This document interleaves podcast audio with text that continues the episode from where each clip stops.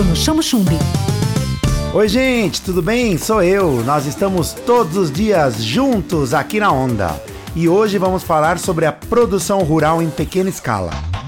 Para esse assunto, eu convidei Felipe Cogo, que é um pequeno produtor de alimentos artesanais e que uma vez por mês traz sua produção de Minas Gerais aqui para Piracicaba e região. Felipe, seja bem-vindo ao Tudo na Onda.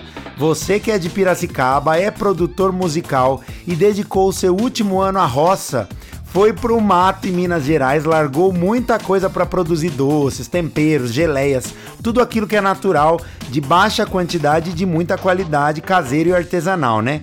Conta pra gente como é que foi esse processo. Olá, Bruno. Obrigado pela, pela oportunidade. Olá a todos os ouvintes. É, é, eu acho que eu fui da produção que vai, vai pro ouvido pra boca, né? Porque eu fazia, trabalhava com áudio e tive que, que mudar toda essa história com o começo da pandemia, né? Devido a a toda essa mudança, a nossa área foi muito afetada e aí eu e a Adriele, minha companheira de vida, a gente se mudou para Minas, né?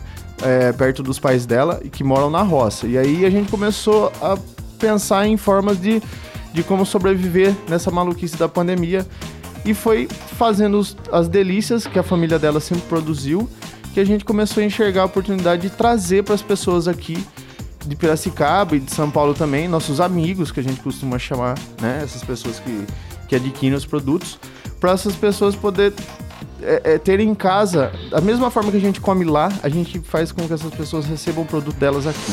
Tudo na onda. Sem agrotóxicos, sem conservantes e com muita qualidade.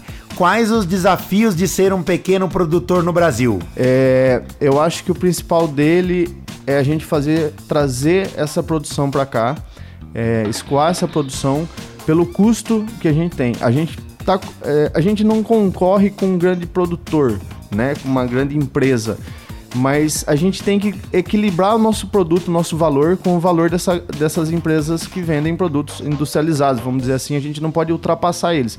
E para isso é, o nosso lucro também não vai ser uma coisa muito grande, né? Não vai ser muito alto. Então, é, para trazer os produtos de lá até aqui, a gente gasta muito com a parte de transportes. Então é uma coisa que a gente tem que se atentar muito a essa logística nossa, né?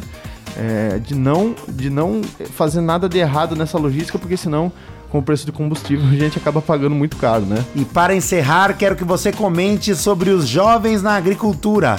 A descoberta de uma renda e da proximidade com a natureza tem levado muitos jovens para o interior das cidades. Esse é o seu caso? Como é que você enxerga os jovens em relação a esse movimento? É, eu acho que a, o êxodo urbano, eu acho que ele vem acontecendo cada vez mais, né? E é uma coisa muito interessante. No, no meu caso, no nosso caso, eu e a Adriele, a gente acabou mudando com uma, uma, um plano B, assim, né? Com a, com a loucura da pandemia mas que acabou se tornando uma coisa muito importante na nossa vida.